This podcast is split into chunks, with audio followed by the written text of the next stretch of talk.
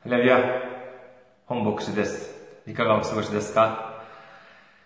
今日の御言葉を見てみましょう。今日は詩編50章23節の御言葉です。詩編50章23節私は、私がお呼び差し上げます。感謝の生贄を捧げる人は私を崇めよう。その道を正しくする人に私は神の救いを見せよう。アメン。ハレルヤ、神様を愛する方はアメンと大きな声で告白をしましょう。アメン。今日は皆様と一緒に感謝の意味というテーマで恵みを分かち合いたいと思います。去る11月の第3週は、教会では収穫感謝礼拝というふうに呼ばれます。それで、私どもの教会も先週収穫感謝礼拝として神様に捧げることができました。日本語では収穫祭、または感謝祭と呼ばれることもありますけれども、まあ、正式には、ま、収穫感謝礼拝、ちょっと舌を噛みそうですけどもね、収穫感謝礼拝というのが正しいと思われます。この収穫感謝祭、または収穫感謝礼拝、こういうイベントは、まあ、教会の中で、教会の数ある記念日の中で、まあ、歴史が浅い方に属しますけれども、教会だけに限らず、世界にはこのような収穫を祝う記念日は結構たくさんあります。西洋の収穫感謝祭のルーツに関しては、まあ諸説がありますけれども、だいたい16世紀頃から始まったと見られています。特にアメリカでは、ローマカトリックからの迫害から逃れるために、アメリカへ渡った移民たちによって感謝祭が執り行われたとされています。そしてアメリカの祝日の中で最も初めて、最も最初に初めて制定されたのがこの収穫感謝祭、えー、Thanksgiving Day だと言います。日本ではどうでしょうか？日本では、勤労を尊び、生産を祝い、国民互いに感謝し合う日として制定されているのが、11月23日の勤労感謝の日です。韓国では、まあ、中、中秋節、中国もそうでしょうね。中秋節として、旧暦の8月15日を前後して、国民的な祝日となっています。人々が主に収入を農業に頼っていた時代、一般的に収穫は年に1回でした。これは考えてみれば本当にハイリスクです。もちろん、まあ今も稲作は年に一度の収穫ですが、まあ、もし洪水やその他の天災などで被害を被っても、まあ、今は保険とか、あるいは国からの、まあ、いろいろな補助などの制度が整備されているというふうに聞いておりますけれども、昔はそんなのはありません。災害などでその年の収穫ができなかったら、それこそもう一貫の終わりです。それこそもう本当に年に一度の収穫が無事にできるかどうかにはもう自分だけではなく、自分の家族の一年間の生活が本当にその年に一度の収穫ができるかどうか、これにかかっていたんです。では、収穫祭と収穫感謝祭とではどう違うでしょうか？えー、まあ、簡単に言えば、感謝が入っているかどうか、感謝っていう言葉が入っているかどうかの違いです。収穫祭と収穫感謝祭の違い。まあ、これは子供でもわかります。では、文面ではそうだとして、意味合いではどうでしょうか？違いがありますか？どうですか？収穫祭と収穫感謝祭。実はこれには決定的な違いがあると言えます。皆さん、感謝という気持ち、感謝という感情を抱いたことはありますか？もちろん終わりでしょう。ではその時の気持ちを思い浮かべてください。ただ漠然とした感謝ですか？単純に感謝だけの感情で終わりですか？いいえ、違います。感謝という感情を抱くときは必然的に感謝の相手を思い浮かべるのが自然です。それも漠然とした相手ではなく、大抵の場合、具体的な相手が私たちの頭の中にはあります。例えば、誰かが私を助けてくれた。誰かが私にプレゼントをくれた。誰かが私を褒めてくれた。誰かが私に良くしてくれた。その時、人々は感謝の気持ちを抱くことになりますが、当然、その時は、その具体的な誰かに対して、その感情の感謝の気持ちが湧いてくるものです。もし自分の力で作物を育て、自分の力で収穫できたと信じる人々は、まあ、喜びはするかはもしれませんが、感謝はしません。どうしてですか？それは当然でしょう。感謝とは他の対象にするものであって、自分自身にするものではないからです。自分ではない他の力によって何かが成し遂げられたとき、人々は感謝するものです。スポーツを見てみましょう。そうですね。例えば、卓球やゴルフはどうでしょうか？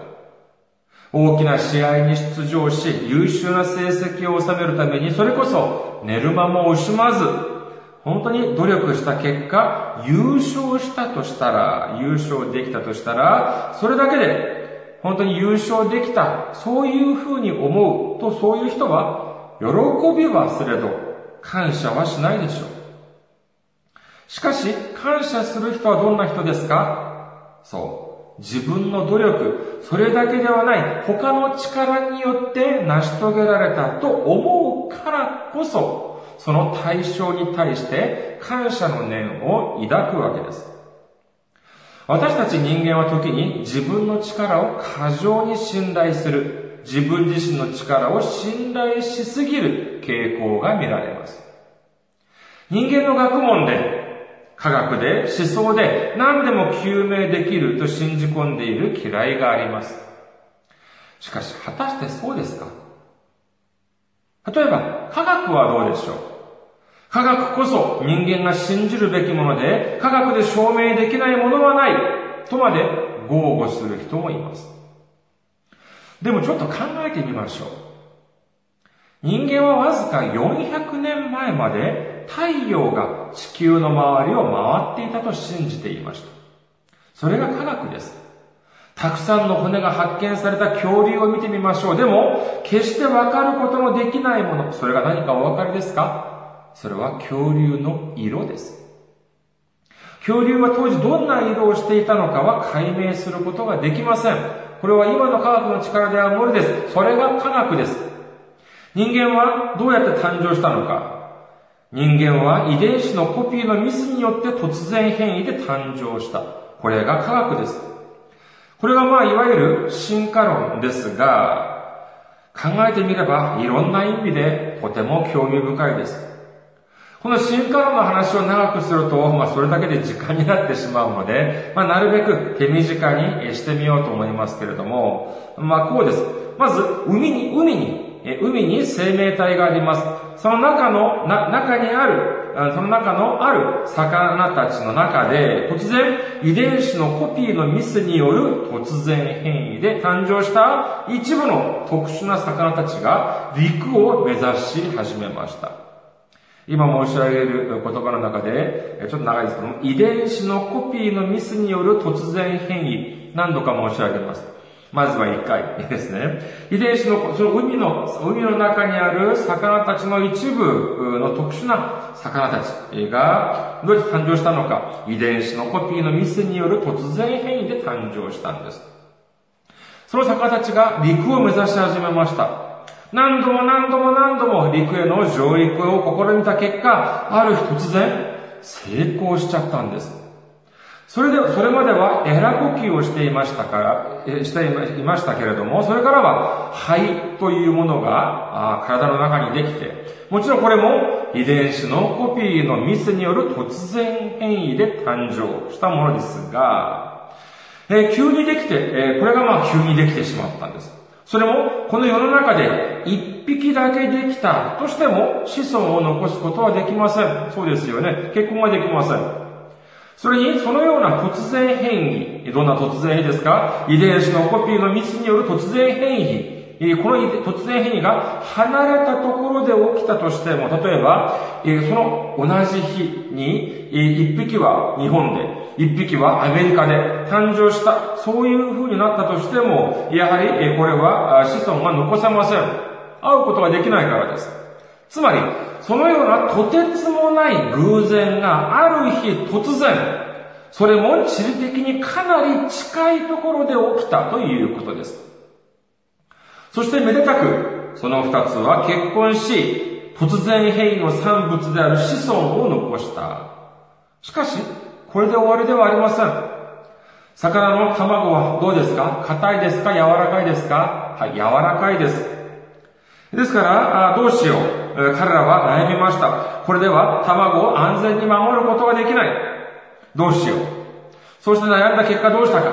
そうだ。殻の硬い卵を産もうということに決めたんです。そう考えたその動物たちはそれから一生懸命努力をして、硬い殻を持った卵を産むことにとうとう成功しました。これが爬虫類の誕生です。どういうふうに努力したんでしょうね。わかりません。しかし、それでもまだ不安だ。そうだ。どうしよう。じゃあ、体の、えー、卵を体の中で孵化させて産もう。そうすれば卵を盗まれる心配もない。そうしてまた彼らは一生懸命努力をして、やはりどういうふうに努力をしたかはわかりませんが、そういうふうに努力をしてその結果、体の中で卵を孵化させて赤ちゃんを出産することになりました。これが哺乳類の誕生です。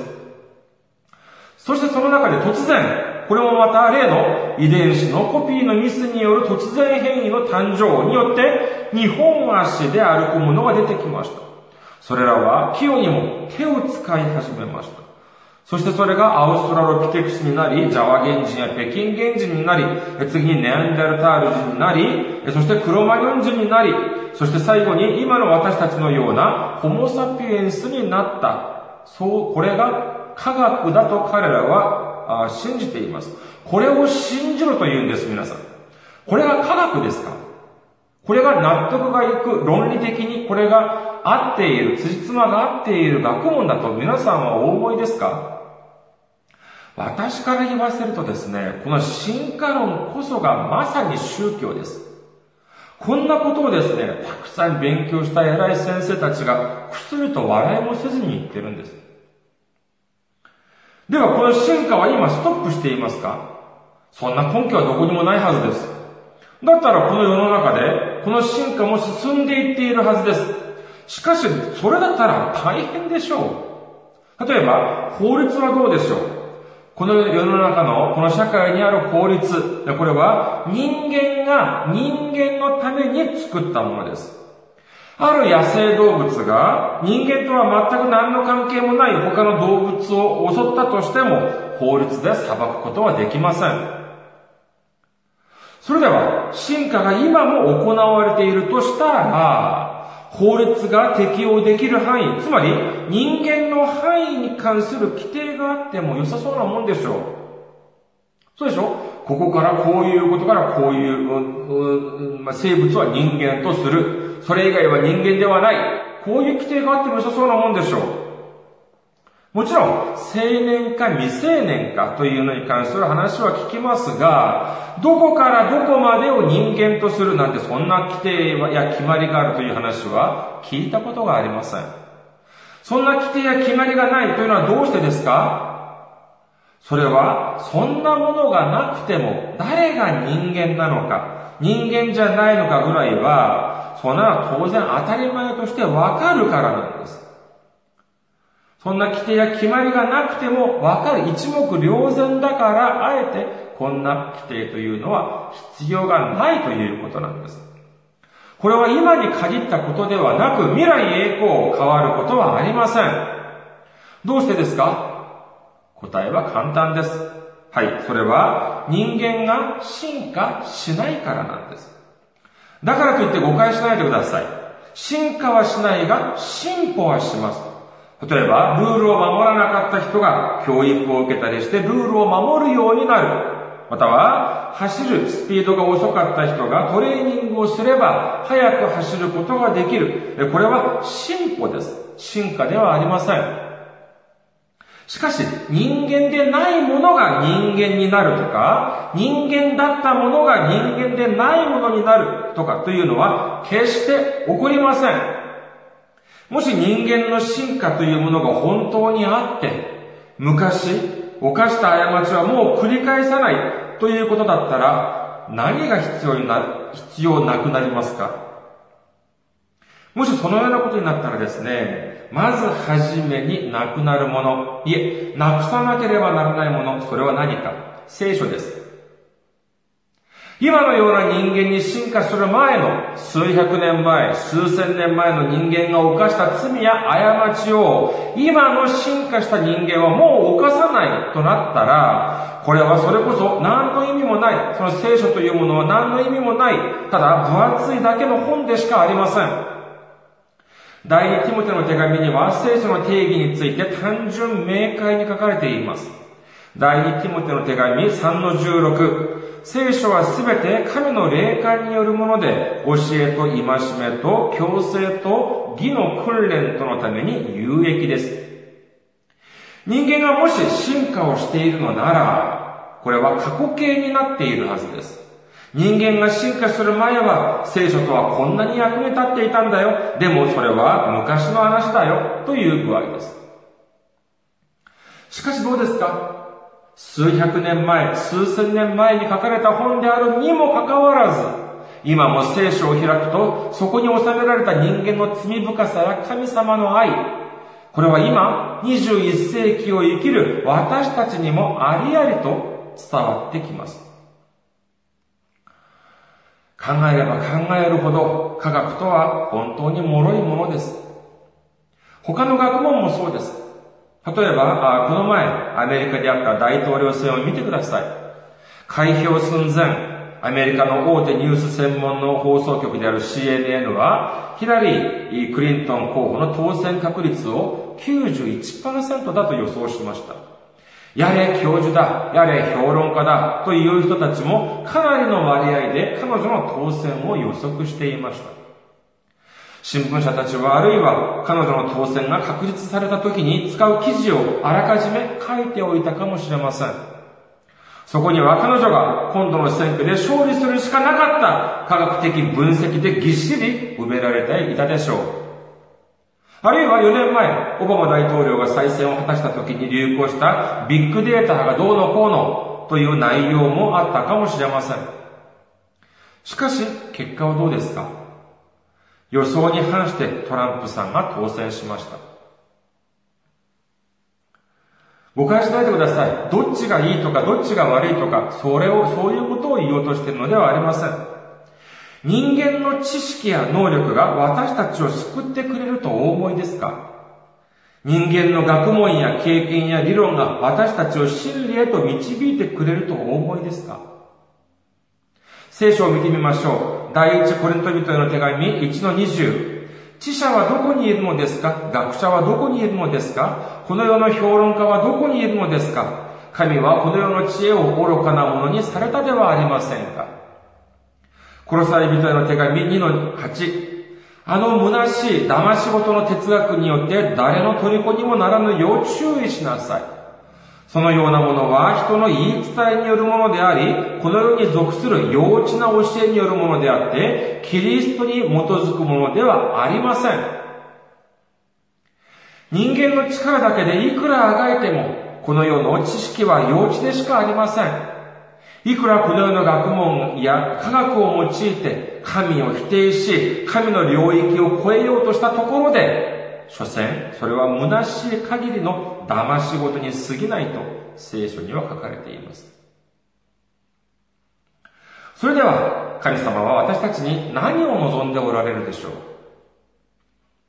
ここに幼い子供がいます。パパやママがその子供に何かをしてあげます。何かを買ってあげます。例えば、そうですね、その、この大好物である何か美味しい料理を作ってあげました。または、その子のお気に入りである服を買ってあげました。その時のパパとママの気持ちを考えてみてください。パパとママは何を望むでしょう？私があなたに料理を作ってあげたんだから、あなたもこれから私に料理を作りなさい。これを望んでいますか？私が今あなたにあなたのお気に入りの服を買ってあげたでしょ？だからあなたはじゃあ今すぐ私に私のお気に入りの服を買ってください。まさかそんなことを望む親はいないでしょう。じゃあ何を望むでしょう？何を期待しますか？そう。ありがとうの言葉です。パパありがとう。ママありがとう。このありがとうの言葉、ありがとうの気持ちを待ち望んでいるんです。感謝の気持ちを望んでいるに他ありません。神様は私たちに望んでおられるのは、私たちの力で何か新しいことをするのではありません。十字架の上でイエス様は最後に何とおっしゃいましたか？ヨハネの福音書19の30、イエスは水ぶどう酒を受けられると完了したと言われました。そして頭を垂れて霊をお渡しになった。完了した。もうすべては成し遂げられたとおっしゃったんです。それでは私たちは何をしなければなりませんか？マルコの福音書5の36。イエスはその話を、その話の言葉をそばで聞いて、街道管理者に言われた。恐れないで、ただ信じなさい。ローマ人への手紙10の9。なぜなら、もしあなたの口でイエスを主と告白し、あなたの心で、神はイエスを死者の中から蘇らせてくださったと信じるなら、あなたは救われるからです。と書かれています。ただ、キリストイエスを信じればいいんです。私たちの口でイエス様を主と告白し、私たちの心で、神は一人子であるイエス様を死者の中から蘇らせてくださったと信じるなら、それで私たちは救われると書かれているんです。私たちが神様に感謝を捧げることは、神様の力に頼るという証であり、神様だけが私の救い主だという告白なんです。神様はまさにこれを望んでいるということを信じましょう。これこそ神様が私たちに望んでおられるんです。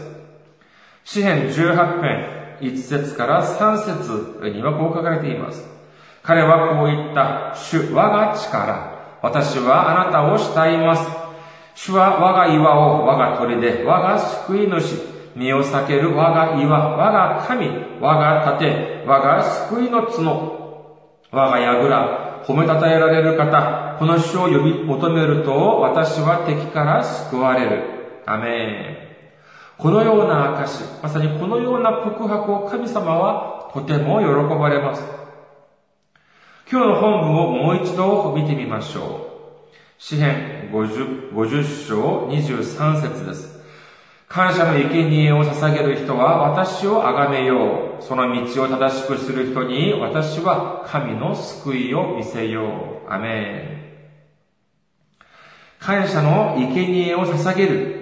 それは聖書的には11献金を納めるのも感謝の生贄でしょう。